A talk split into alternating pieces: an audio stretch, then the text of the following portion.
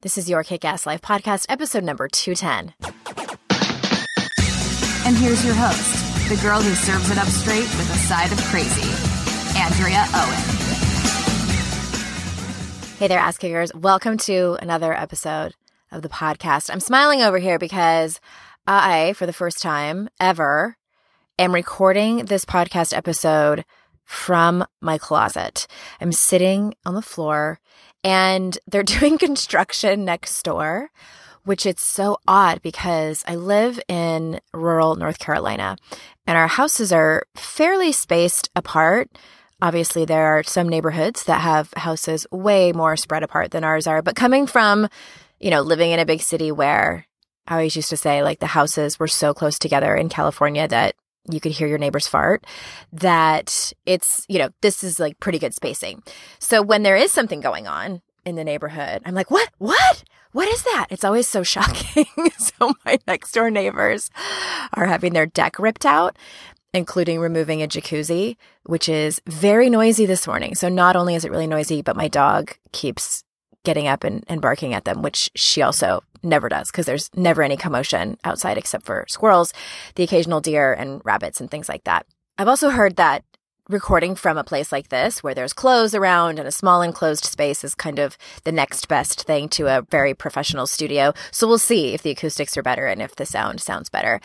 And we're halfway through the daily diaries. If you're just joining me, we are doing daily podcast episodes this month and you might want to start from episode 200, sort of the beginning of this whole kind of kind of a story. I mean, there's there's kind of a method to the madness as I've been creating this for you over the course of the last couple of weeks. So this is our third week in the daily diaries and thank you for your comments and your feedback about how much you are enjoying it. I've I've been enjoying putting them out to you and putting them all together and having them hopefully all make sense. And then also at the end of each week having a worksheet for you to be able to put this work into your own life because that's what it's all about, really. And also, speaking of, registration for Raise Hell opened on Friday a few days ago. So if you're listening to this kind of in real time, I know a lot of you listen to the episodes way later, but registration is open until February 26th, and the early bird price, which is going on right now, is available until February 24th. So it's $200 off the regular price, as well as there's a bonus call with me before we actually start, a kickoff call the day before we start. And I am so excited about this class, y'all. So many of you have already joined. I I can't even. I'm going to talk a little bit more about that at the end, but that's really kind of the theme of these episodes, these podcast episodes about raising hell. I talked to you the very first week about upper limit stuff and me facing that in my own life and what it actually looked like for me to walk my talk. And I do believe that for women, when we do this, when we stake a claim in our lives, when we declare what it is that we really want, when we take action on it, that is an act of raising hell. Really for anyone, but I think for women, we face a different kind of uphill battle with it. And that's what I wanted to talk to you about this month. And that's what Raising Hell is all about. It's a four month program, which I'm also just pumped about because I believe that lasting change happens over time. And I wanted this, I, I, specifically created this a longer amount of time, as well as weekly calls where we are intentional about our commitments and accountability. There's accountability built in. So I'm going to talk a little bit more about that at the end of this episode. And before I do that, one more quick thing. I have contest winners to announce.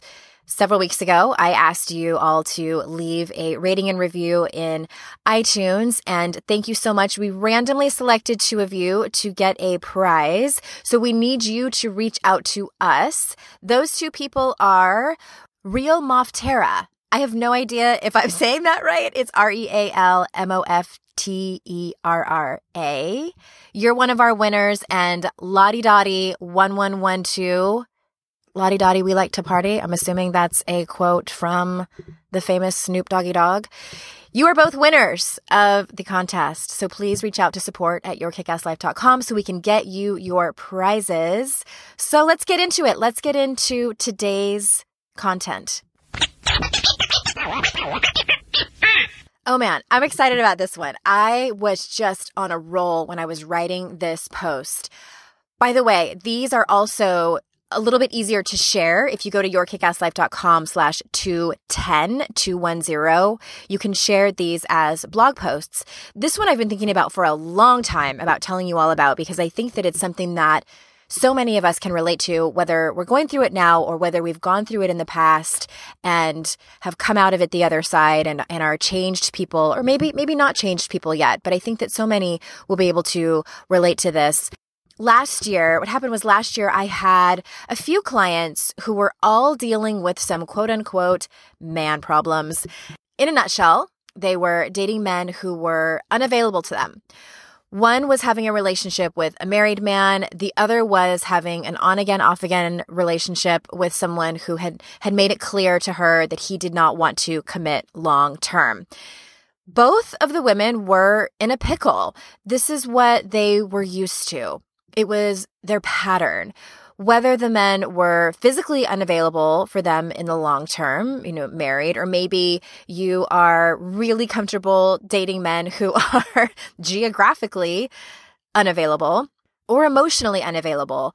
These women just kept picking the wrong partners. And there's so much science that has gone into why we pick certain people as you know, my favorite book, or maybe you don't know, but one of my favorite books on this particular topic, on the topic of partnerships, is Getting the Love You Want by Harv Hendrix. We'll put a link to that in the show notes for you. Another interesting one that I've read recently is called Attached, The New Science of Adult Attachment. And really, there are just too many good books on this topic to mention. But what I want to focus on today is not just who they were picking, which I think for many of us is an unconscious thing that happens, but more specifically, what they were tolerating when they were already in the relationship and knew their partner wasn't good for them. Because again, so many of us have been there, right? Personally, I can vividly remember sitting in my therapist's office with my ex husband. He was my then husband, who at that time, he was still my boyfriend. And we were in our mid 20s. I was ready to get married. He was not. He was not ready to even settle down, really.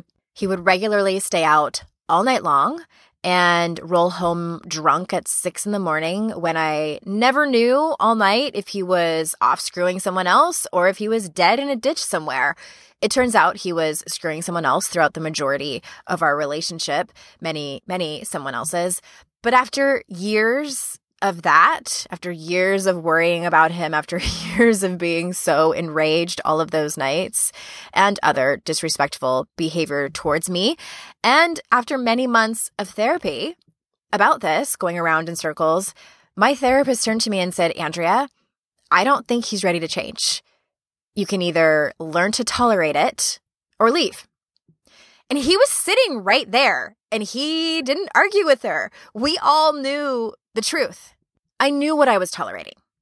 I chose the scraps of the relationship over me. I chose the marriage and the possibility of our future children together over my personal growth.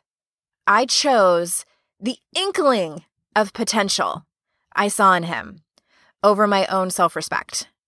My two clients that were staying in those relationships had different circumstances, but were both tolerating bullshit. They were settling for crumbs. And in our work together, we got to the bottom of why they were doing it, which is helpful, but not always completely necessary. And we got to the bottom of why they kept repeating the same pattern. They got clear on what they actually wanted and clear that they weren't getting it from the men they were dating. So I remember there was a scene from Sex in the City and it's from season 1 from so it's from so long ago and it and it's always stuck with me. When Carrie is and Carrie is the main character for those of you who don't aren't familiar with the show and the characters and Mr. Big is her on again, off again relationship that she has throughout all of the seasons of Sex in the City. And in this particular scene, there's a link to it in the show notes because I think it's, I just feel it's so powerful to watch. I get all verklempt every time I watch it. In this particular scene, when Carrie is asking Mr. Big, she says, just tell me I'm the one. Please just tell me I'm the one. And he can't say it to her. If you've ever been in a relationship like that, like the one that they had that's back and forth and back and forth, you know it was so much more than him just saying that word. That that sentence represented so much more than just the words she was asking him to say. I think part of why that scene is so painful to watch is the agony on her face when he stands there awkwardly. And the fact that she can barely look at him. That to me says so much. There's a point where she just kind of looks down at the ground and and I'm just like, "Oh my god, I've been there. I've so been there." Not not necessarily saying those words, you know, tell me I'm the one, but just that that she just Sarah Jessica Parker nails it where you know that her as a woman is she knows what that feels like her face says it so much. Her face says, I know you can't commit to me. I know I've been tolerating it all. And I know I need to say goodbye to you. And it's this poignant moment. I remember sitting there watching that scene for the first time in 1998, five years into my own relationship, where I was tolerating crumbs and wishing I had the courage she did and what she did was she said no. And of course, as the show goes on, we know that they like keep getting back together and and I think he does kind of change, which anyway, however, I digress. But it was, I remember sitting there thinking, like, I wish I had the courage like she did to follow her gut and say no. Because again, it said it all over her face, like what she knew she needed to do. I wish that I had the courage to love myself and walk away. And I didn't at that time. I didn't. But my clients did. They both got the courage to say goodbye and to love themselves enough to walk away. And I remember one of my clients, she kept she was she was telling me about when she had broken up with the man that she was dating and she said when I was getting ready for it, when I was getting ready to meet him for coffee, and throughout the whole time, and even after, even after walking away from him, even though he looked so good and so handsome when we met, I kept telling myself, I choose me. I choose me because I matter. I choose me. I choose me. And that was her mantra. And like I mentioned in the beginning, Registration is open now for Raise Hell, the four month online program. And one of the four modules that we cover is tolerations. And it may not be a relationship that you're in that you're tolerating that isn't working. Maybe it's work demands. Maybe it's your inner critic. Maybe it's your own neglect for moving your body. Whatever you're tolerating, I've created curriculum to help you get to the bottom of it created support with action and helping you choose what works for you. And I one of my superpowers is noticing overly high expectations. So I will help you watch out for that. And this group has built-in accountability because it's so much easier and it's so much better to do it with loving people who are in your corner, cheering for you and being a soft place to land. I hope you join us. Registration's been open for a few days and many women have already joined and are eager to welcome you. And even if you go over to the info page, it's over at yourkickasslife.com slash raise dash hell. If you find that it's not a good fit for you, I still hope that you choose you because you matter. Tomorrow I'm going to be talking to you about something that I found that I have a pattern of doing that I'm just tired of, that I want to change. And I think that you probably do it too. All right, everybody, thanks for being here. Thanks so much for giving me your time. And until tomorrow, I will see you out in cyberspace. Bye bye.